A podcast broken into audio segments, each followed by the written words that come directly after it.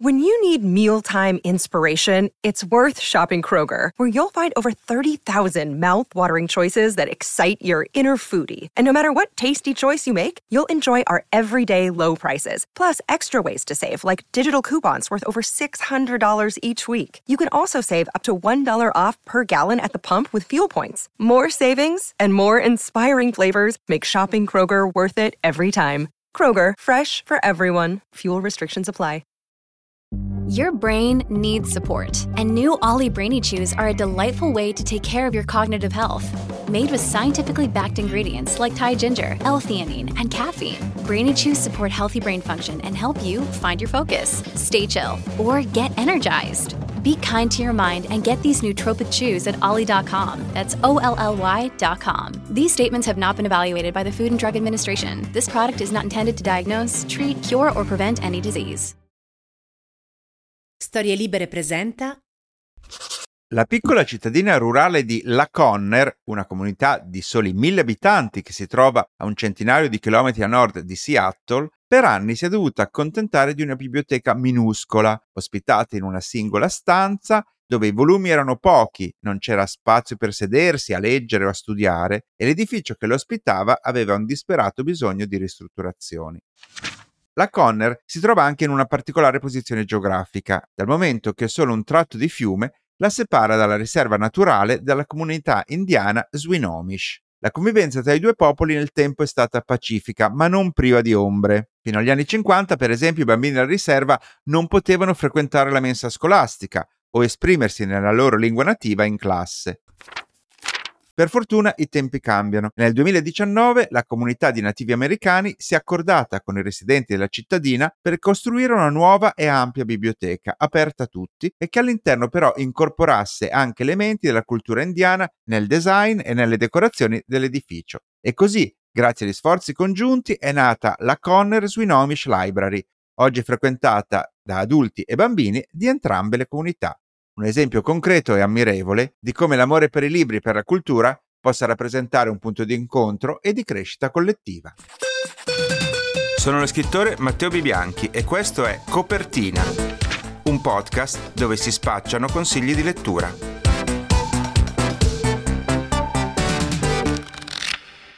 I libri di cui vi parlerò oggi nella prima rubrica sono tutti legati ad aneddoti personali, perché a volte dietro le letture che facciamo ci sono anche motivazioni di ordine privato, come amicizie, rapporti di lavoro o incroci casuali della vita. E adesso ve ne racconto un po' dei miei nelle mie letture in corso.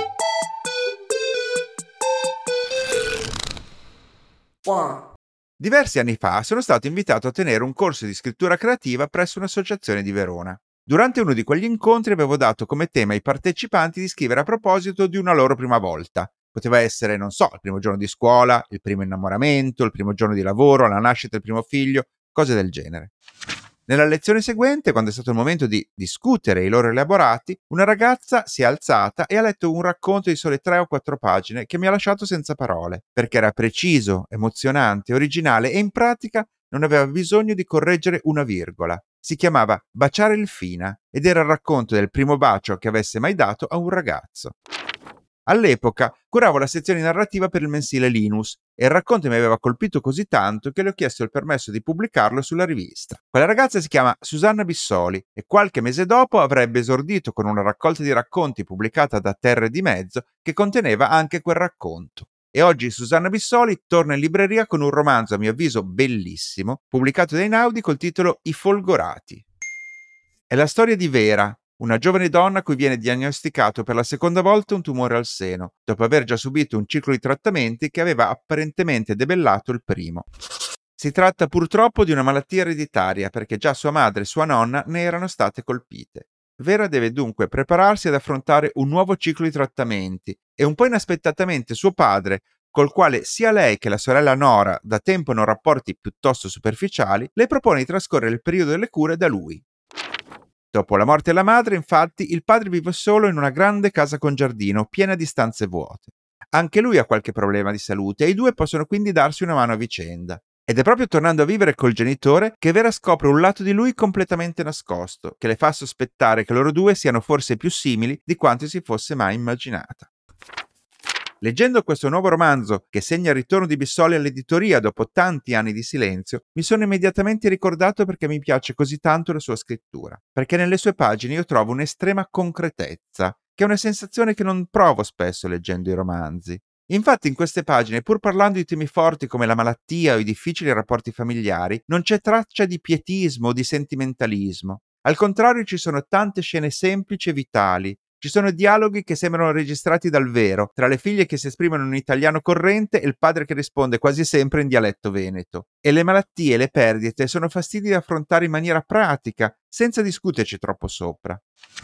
Il titolo I Folgorati fa riferimento a una distinzione linguistica che io stesso ignoravo. I folgorati sono infatti le vittime colpite dal fulmine che però riescono a sopravvivere, a differenza dei fulminati che in questi incidenti finiscono purtroppo per soccombere. E in un modo o nell'altro anche Vera e suo padre sono stati folgorati dalla vita, ma a testa alta cercano di andare avanti e senza farlo pesare a nessuno. E anche se forse non hanno l'abitudine di scambiarsi effusioni, hanno molti modi di mostrare questo affetto in atti concreti.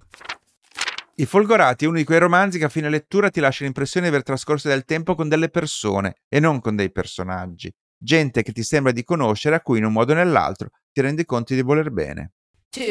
Un pomeriggio di primavera dell'anno scorso mi trovavo a prendere un aperitivo a Roma nella zona di San Lorenzo e davanti alla libreria Giuffà ho incontrato un amico, lo scrittore Valerio Millefoglie. Sono sempre molto affascinato dai progetti in cui lui è coinvolto perché Mille Foglie è mosso da una curiosità eccezionale che lo porta a scoprire spesso situazioni o storie reali che hanno dell'incredibile e che poi riesce a trasformare in romanzi o in reportage come quelli che pubblica periodicamente sul settimanale Il venerdì della Repubblica. E quella sera davanti a un bicchiere di vino quando gli ho chiesto a cosa stesse lavorando in quel momento, ancora una volta Mille Foglie mi ha stupefatto mi ha raccontato di un articolo che aveva scritto, basato su una tragedia avvenuta nella notte tra il 10 e l'11 gennaio del 2022 nei dintorni di Piacenza. Quattro amici che tornavano da una serata in un bar per festeggiare il compleanno di uno di loro, a causa della fitta nebbia perdono il controllo dell'auto che finisce nel fiume Trebbia e tutti e quattro muoiono annegati. I ragazzi si chiamavano Domenico, William e Costantino e con loro c'era anche Lisa, che era la ragazza di Costantino. Avevano tutti poco più di vent'anni. I tre ragazzi, oltre che dall'amicizia, erano uniti anche dalla passione per la musica trap. Facevano infatti parte di un collettivo che aveva registrato diverse canzoni e sperava di farsi strada in ambito musicale. Ed è proprio da questo sogno musicale rimasto in sospeso che comincia una nuova storia e che riguarda i genitori delle vittime. Prima dell'incidente alcuni di loro non si conoscevano neppure, ma tutti quanti, per vincere il terribile senso di vuoto che la morte dei figli ha provocato, decidono di unirsi e provare a portare avanti l'attività dei loro ragazzi. Ed ecco che Paolo, il padre di William, da semplice operaio metalmeccanico si trasforma in una sorta di archivista, che va a scoprire le tracce musicali presenti nel computer del figlio per portarle alla luce e dargli una nuova vita. E Carmine, il padre di Domenico, che in gioventù aveva gestito un negozio di dischi, insieme agli altri genitori costituisce e fonda un'etichetta discografica per produrre gli album con le canzoni dei loro figli.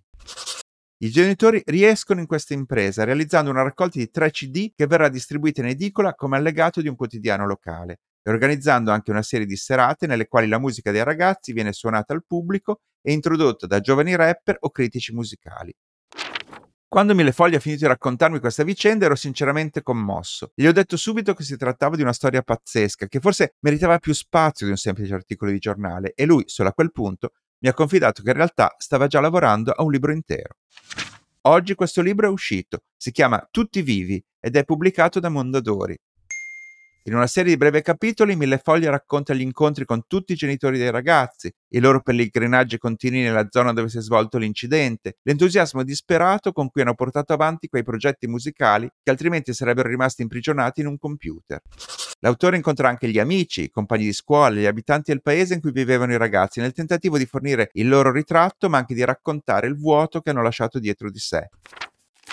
Tutti vivi è un libro che racconta una sorta di operazione miracolosa, nella quale i sogni dei figli vengono realizzati dai padri rimasti, ma anche una meditazione sulle tracce che ognuno di noi lascia dietro di sé, siano scritti, disegni, fotografie o, come in questo caso, musica e voci.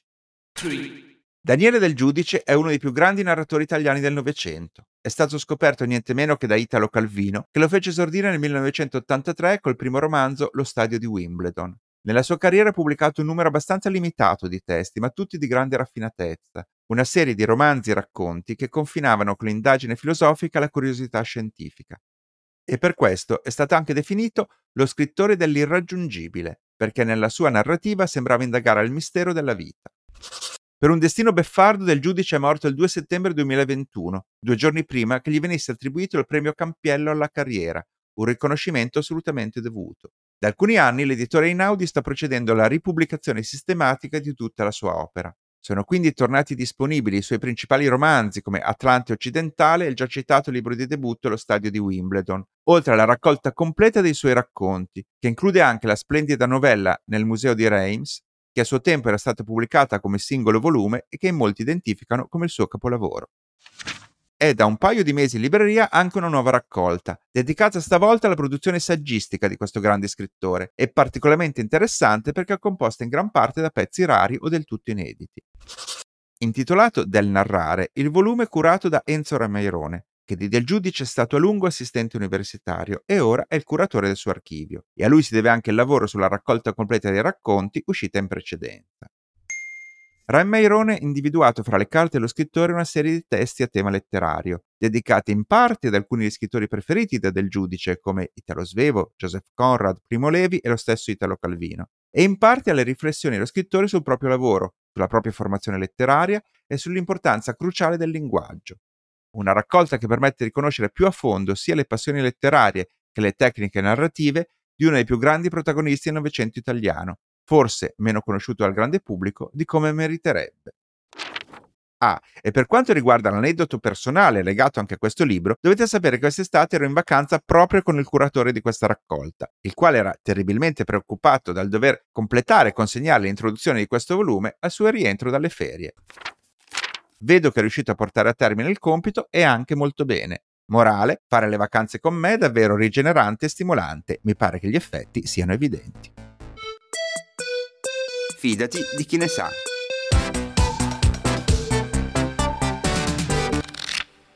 Anche oggi Copertina è in giro per il mondo. Andiamo a incontrare una realtà tutta italiana, ma con sede a Parigi. Infatti siamo eh, collegati con eh, Patrizia Molteni, una delle socie della libreria Tour de Babel di Parigi. Benvenuta Patrizia.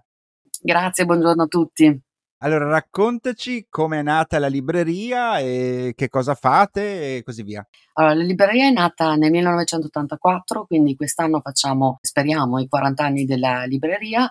Erano quattro amici, tutti, di cui uno era stato già libraio a Firenze in una libreria, insomma, diciamo alternativa molto conosciuta, per cui hanno cominciato in un momento in cui non c'era più niente, l'italiano si riduceva ai soliti Moravia, mm, Morante, Pavese, questi qua. E mh, mm, loro sono riusciti a, eh, avendo poi i contatti del libraio di Firenze, sono riusciti a portare a Parigi autori molto conosciuti, Tabucchi, Consolo, eh, ma anche Moravia, anche la Dacia Maraini, insomma persone molto molto conosciute e anche a far tradurre dei, dei libri in francese che mh, fino ad allora non erano stati pubblicati, quindi eh, adesso quella generazione lì è tutta in pensione, salvo me che non c'ero all'inizio e, e quindi adesso sì, vabbè, sono tempi diversi, però continuiamo ad avere eh, una, un plateau di, di, scrittori e di scrittrici che è veramente molto importante e ad avere quel ruolo di educazione un po' del, eh, del pubblico francese e, e, quindi sì, c'è un lavoro di, di, di cisello, diciamo, di, eh, di pazienza e di divulgazione. Il, voi vendete libri in eh, lingua italiana o vendete anche autori italiani in lingua francese? Entrambi, eh, per un sacco di tempo abbiamo venduto solo autori eh, solo in lingua italiana, adesso abbiamo messo da qualche anno anche una parte francese, ma sempre di autori italiani, oppure che scrivono mh, sull'Italia. E, però siamo gli unici effettivamente a fare questo in, in Francia. Allora, quindi siete l'unica libreria italiana eh, in Francia e chi sono i vostri clienti? Fino a prima del Covid il 70% erano francesi, conta che eh, 4 milioni di francesi hanno origini italiane e quindi si, li ritroviamo nei corsi di lingua, nei club di lettura, in tutte queste cose qua. Poi ovviamente sono sono diventati un po' anziani, sono andati in campagna a causa del Covid e ci sono rimasti, eccetera, eccetera, e adesso abbiamo ehm, recuperato tutta la generazione che io chiamo Erasmus con figli, che sono quelli che sono venuti in Erasmus, sono sposati, adesso danno i bambini, e, eccetera, eccetera. Invece quelli vecchi continuano a portarci i, i figli, i nipoti eh, qui in libreria perché è un, è un luogo che fa comunità. Mi dicevi che un altro tipo di comunità è quella degli scrittori italiani che avete ospitato e che continuate a ospitare. Che tipo di relazioni si sono create con loro? Ma con molti è proprio una relazione di amicizia. Harry, Harry De Luca veramente è un amico e passa spesso, anche se non, non riusciamo, la nostra libreria è un po' troppo piccola c'è sempre gente fuori e un po' così, però anche molti scrittori anche più giovani, di, di, recente è venuto Paolo Giordano, Paolo Di Paolo, ehm, so, è tutta gente con cui abbiamo intessuto una relazione di amicizia proprio e, ehm, e quindi no, è, è molto bello. E a proposito del rapporto che avete con questi scrittori, in particolare Henry De Luca, c'è anche un'iniziativa importante che vi riguarda, perché la libreria sta attraversando un momento complicato. Sì, perché praticamente come tutte le librerie indipendenti eh, sta soffrendo molto della, di tutte le crisi varie eh, che ci sono state, da, praticamente da Amazon a Zelensky abbiamo avuto tutto dalla A alla Z e eh, ovviamente soffriamo di questo, di questo di questa situazione e abbiamo lanciato un crowdfunding il cui padrino, tra virgolette, è Harry De Luca, che è venuto a sostenerci, ha raccontato tutta la storia della Tour de Babel, eh, la, la, mm, il monumento, la Tour de Babel, non la Tour de Babel la nostra, e ha detto che quello che poteva fare uno scrittore era di aggiungere un mattone alla Tour de Babel per sostenerla, per, per fare che diventi sempre più alta e sempre più eh, forte. E quindi ha lanciato questa campagna che si chiama appunto Ajouter un brick alla Tour de Babel. Ehm, e mm, praticamente la gente sta ehm, donando, c'è una piattaforma eh, in cui si può, si può donare, eh, ci sono varie operazioni che si possono fare, tipo adotta uno scaffale um, e un poeta qui a Parigi, Andrea Inglese, ha adottato lo scaffale poesia, per esempio, e ci ha fatto intorno anche un circolo di, um, di, le- di lettura di poesie che si chiama Esplorazioni Poetiche. E pensiamo di fare la stessa cosa anche con altri scaffali, io spero, e um, anche altri scrittori hanno dato una una, un input ad altre cose, per esempio Dacia Maraini è la nostra madrina per il circolo di lettrici e lei ci sta aiutando a, ehm, a, a costituire un circolo, eh, a costituire un, um, uno scaffale eh, di scrittrici eh, che è degno di una qualsiasi libreria delle donne. Quindi ehm, abbiamo avuto molto molto aiuto sia dai clienti che da, anche da tutti questi scrittori che ci stanno anche mettendo la faccia. Questo è molto bello e di, dimostra da un lato l'importanza anche culturale che ha la vostra libreria, ma dall'altro anche evidentemente l'affetto reale che lega questi scrittori con voi. Ma eh, se anche gli ascoltatori di copertina volessero contribuire, come possono fare? Allora, ci trovano sia sul sito che su tutti i social, Facebook e Instagram. La cosa più semplice sarebbe mandare una mail all'associazione che sostiene eh, il crowdfunding che si chiama Librairie des Écrivains, libreria degli scrittori, e la mail è libreriedesécrivains.gmail.com. Sono sicuro che qualcuno vi scriverà conoscendo come attiva la comunità degli ascoltatori di copertina, così come naturalmente visto che Parigi è la città più visitata del mondo, sono certo che adesso gli, i visitatori italiani che ascoltano copertina un salto nella vostra libreria lo faranno sicuramente. Prima di farti andare via, naturalmente, come a tutti i librai che sono intervenuti in questo podcast, ti chiedo di consigliare due libri ai nostri ascoltatori. Il primo è Michela Murgia, già in generale tutta la sua opera, ma in particolare Tre ciotole, che è quello che ha scritto eh, subito prima di, di, morire. È bello perché è il, un modo, ci sono cinque racconti sui suoi cavalli di battaglia, dall'eutanasia al parto per altri, e riesce a trasformare in opera letteraria una idea politica. E questo è molto bello perché si reggono come racconti scritti molto bene, però al tempo stesso fanno riflettere e danno sempre un, una speranza, una soluzione, cioè non è mai una cosa triste, non è mai una cosa arrabbiata, è veramente un, una, un, un, raggio di, di, sole in un mondo che, mh, mm, mm, in cui le donne non sono sempre eh, e anche gli uomini non sono sempre eh, trattati come dovrebbero. Ti ringrazio che hai citato questo libro perché io eh, ho avuto la fortuna di essere con Michela al, al Salone di Torino quando presentava proprio questo libro aveva chiesto a me di accompagnarla in quel momento ed è uno dei ricordi che io mi porterò per sempre nel cuore. Beh. Qual è il secondo libro che ci consigli? Il secondo libro è Diari De Luca, Le regole dello Shanghai. Allora, lo Shanghai è quel gioco in cui si gettano i, i bastoncini e bisogna stare attenti a muoverli senza far muovere tutto il resto, che ovviamente è una metafora sul fare attenzione alle proprie eh, azioni, alle conseguenze che hanno eh, sugli altri ed è un bellissimo dialogo tra lui e una ragazzina nomade, tra un vecchio, cioè che potrebbe essere lui, e una ragazzina eh, nomade che è scappata dal, dal, campo perché volevano farla sposare con un uomo eh, anziano, eh, su appunto le regole dello Shanghai che dovrebbero essere anche le regole eh, di vita ed è molto filosofico e al tempo stesso divertente e molto profondo.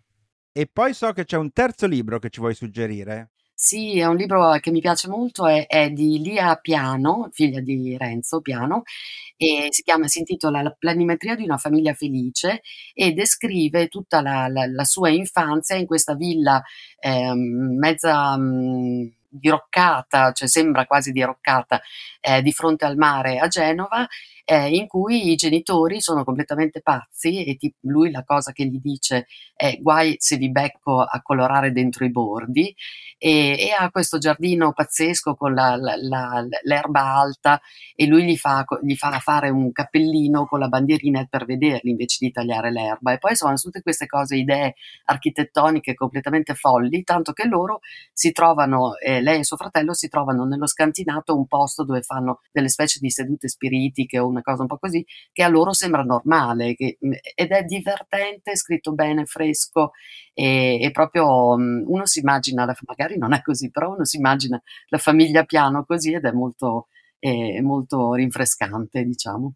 Allora ringraziamo Patrizia Molteni per averci fatto scoprire la libreria Tour de Babel di Parigi e ribadisco l'invito ai nostri ascoltatori di fare un salto quando andranno a visitare Parigi e mh, mhmm, facci sapere se le iniziative che stanno in questo momento, insomma, cercando di sostenere questa libreria, questo progetto culturale, mh, mhmm, riusciranno nell'intento come ci auguriamo noi tutti.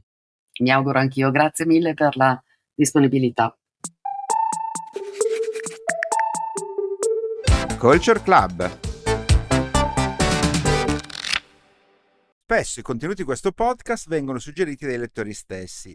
C'è chi mi segnala una libreria interessante nella sua zona, chi mi parla di iniziative letterarie di vario genere, chi mi invita a occuparmi di ambiti fino a questo momento ignorati dal podcast. Ed è quello che ha fatto anche Sofia Corradin, una divulgatrice scientifica e grande ascoltatrice copertina, che mi ha scritto per farmi notare che praticamente non è mai capitato fra i consigli di lettura un testo di tipo scientifico. Il motivo ovviamente è legato in parte alla mia ignoranza assoluta sul tema, ma in parte anche alle difficoltà di trovare testi di questo tipo che possono essere interessanti per un pubblico ampio generalmente appunto più avvezzo alla narrativa.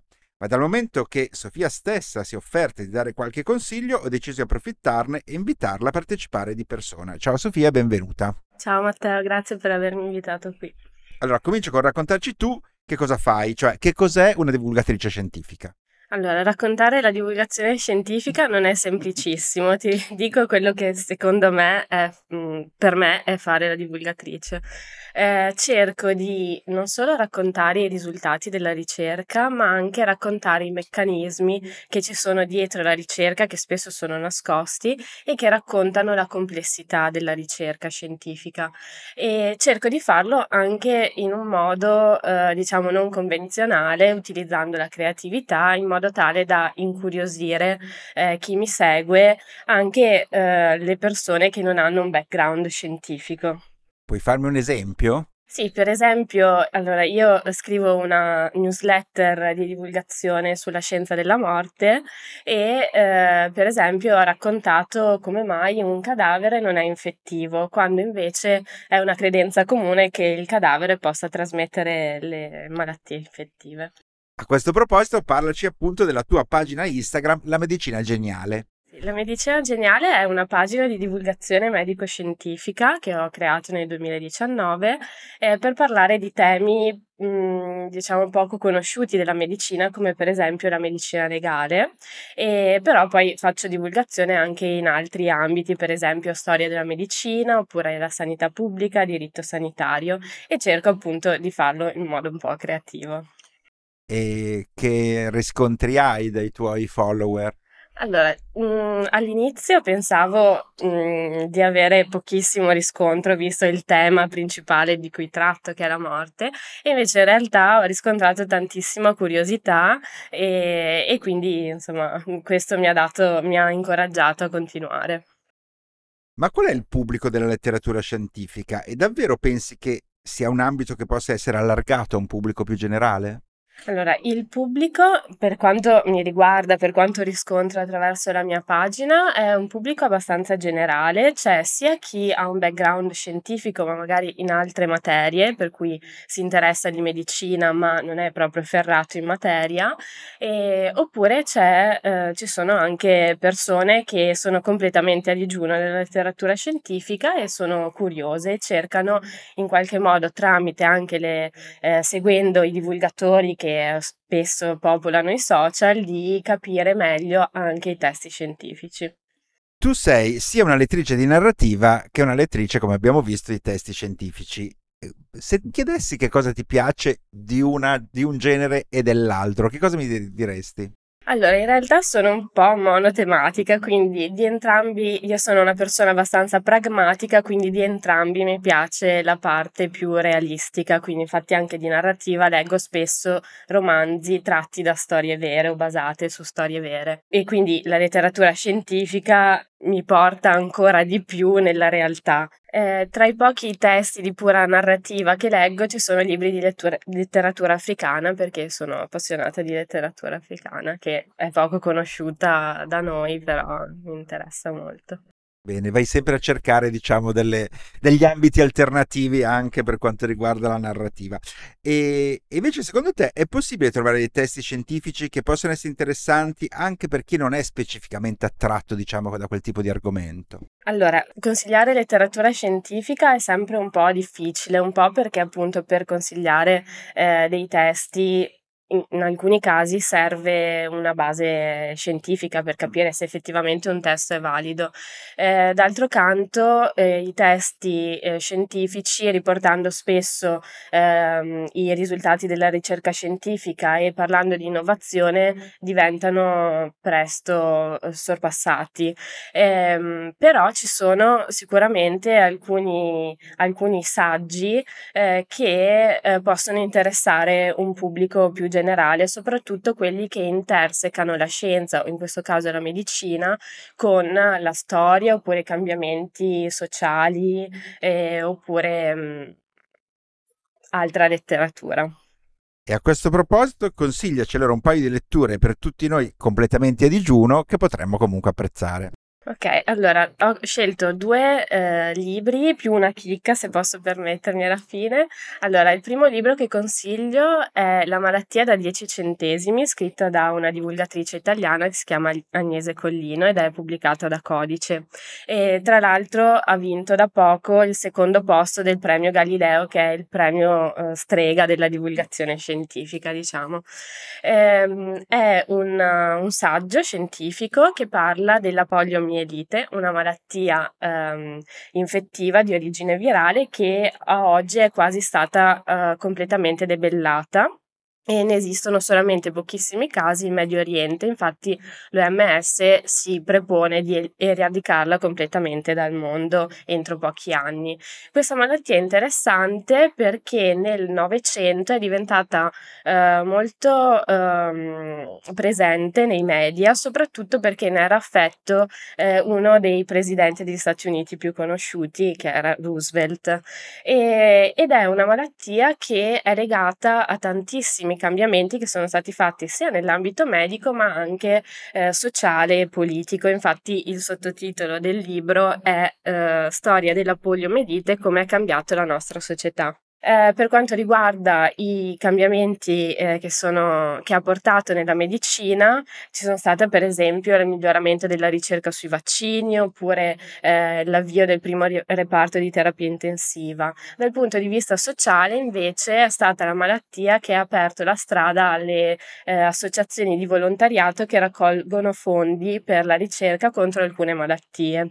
E quindi, per esempio, se oggi esiste la possibilità di mandare il messaggio per donare 2 euro per queste associazioni, è proprio grazie alla poliomelite. Infatti il titolo eh, rimanda proprio a questa cosa, però vi lascio la, la curiosità di scoprire perché si chiama così.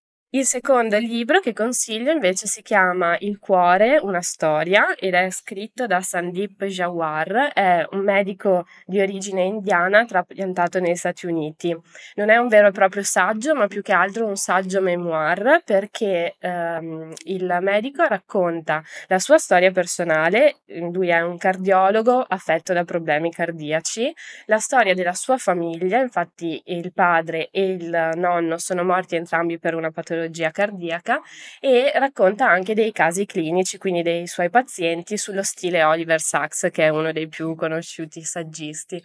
Oltre appunto a delle storie personali, racconta la storia della cardiologia e del cuore, quindi come è stata scoperta l'anatomia del cuore, come funziona, come vengono trattate le malattie e come eh, sono stati scoperti alcuni trattamenti, come per esempio il trapianto di cuore. Questi due sono entrambi dei libri che, non trattando una ricerca recente oppure l'innovazione scientifica, possono essere le- letti anche a distanza di anni.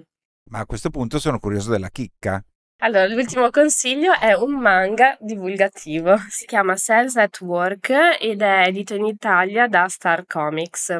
Eh, si tratta appunto di un manga nel quale i protagonisti sono le cellule del sangue del sistema immunitario e in ogni capitolo racconta tramite questi personaggi eh, come il nostro corpo combatte alcune malattie infettive o, com- o come ripara le ferite o come reagisce a dei lividi e un po' sullo stile eh, esplorando il corpo umano.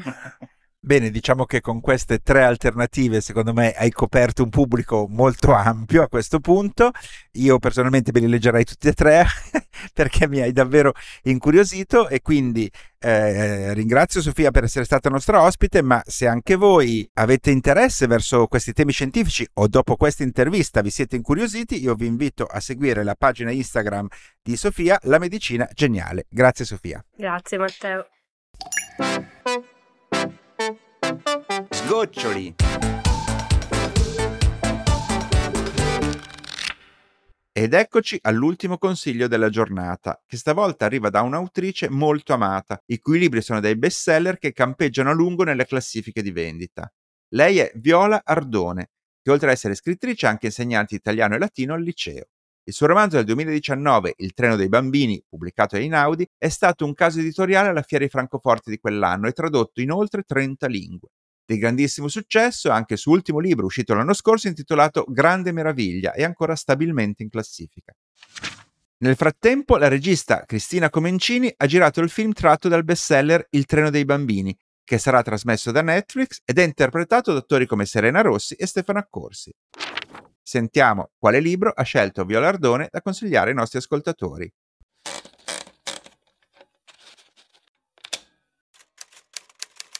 Voglio consigliare il libro di Claire Keegan, un'autrice irlandese. Si tratta di un romanzo breve o racconto lungo dal titolo Un'estate. L'ha pubblicato in Audist Libero, ne è stato tratto anche un film, The Quiet Girl.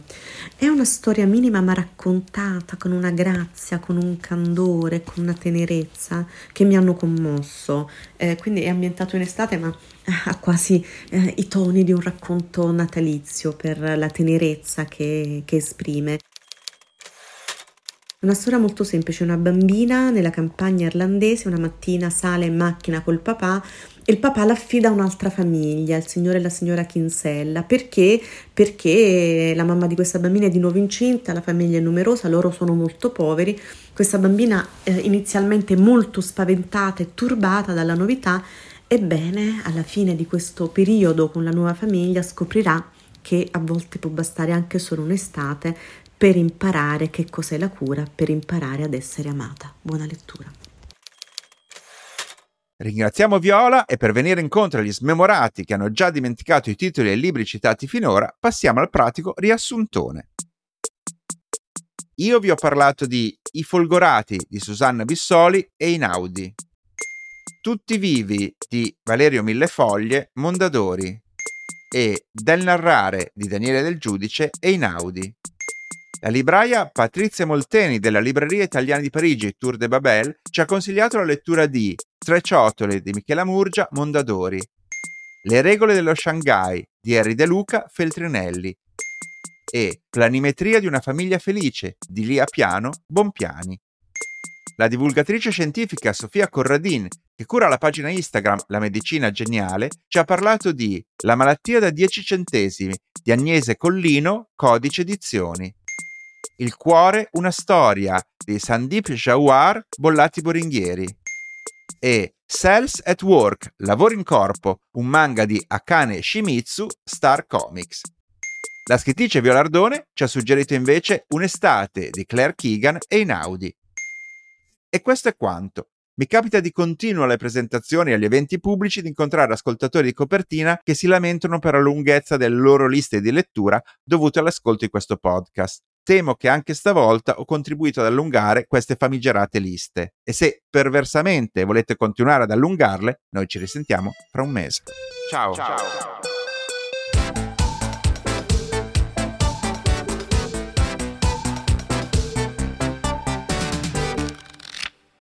This episode is brought to you by La Quinta by Wyndham. Your work can take you all over the place, like Texas. You've never been, but it's going to be great because you're staying at La Quinta by Wyndham. Their free bright side breakfast will give you energy for the day ahead. And after, you can unwind using their free high speed Wi Fi. Tonight, La Quinta. Tomorrow, you shine. Book your stay today at lq.com. At Evernorth Health Services, we believe costs shouldn't get in the way of life changing care, and we're doing everything in our power to make it possible behavioral health solutions that also keep your projections at their best? It's possible. Pharmacy benefits that benefit your bottom line? It's possible. Complex specialty care that cares about your ROI? It's possible. Because we're already doing it. All while saving businesses billions. That's Wonder made possible. Learn more at evernorth.com/wonder. Una produzione storielibere.fm di Gianandrea Cerone e Rossana De Michele.